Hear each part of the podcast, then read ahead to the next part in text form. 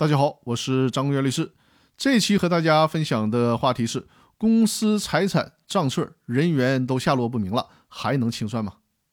那这一期开始，我们来学习清算纪要第十四章的内容。这个章节呢是关于无法清算案件如何审理的规定，包括两个条文，分别是第二十八条和第二十九条。我们先来看一下第二十八条的原文。第二十八条，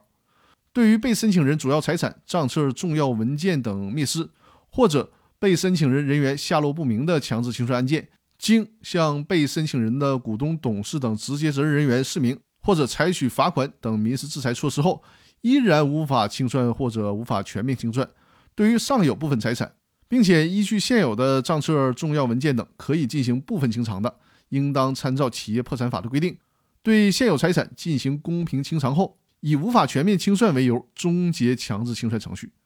对于没有任何财产、账册、重要文件被申请人人员下落不明的，应当以无法清算为由终结强制清算程序。这条呢是关于无法清算案件和无法全面清算案件如何进行审理的程序性的规定。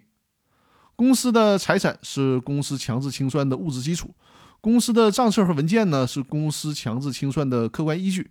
与公司有关人员取得畅通的联系，可以为公司强制清算提供便利的条件。这些呢，都是清算工作能顺利进行的重要条件。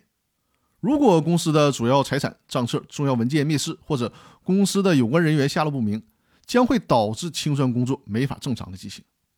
以前出现这种情况的时候，法院呢往往会以无法清算为由，对债权人提出的强制清算申请不予受理。但是，根据我们现在所学习的清算纪要第十四条的规定，人民法院今后不得以此为由拒绝受理。因此呢，有必要对无法清算的案件怎么审理做进一步的规定，使得清算程序能够进行下去。那么，关于这一条更多的内容，我在下一期和大家做更详细的分享。感谢各位的收听。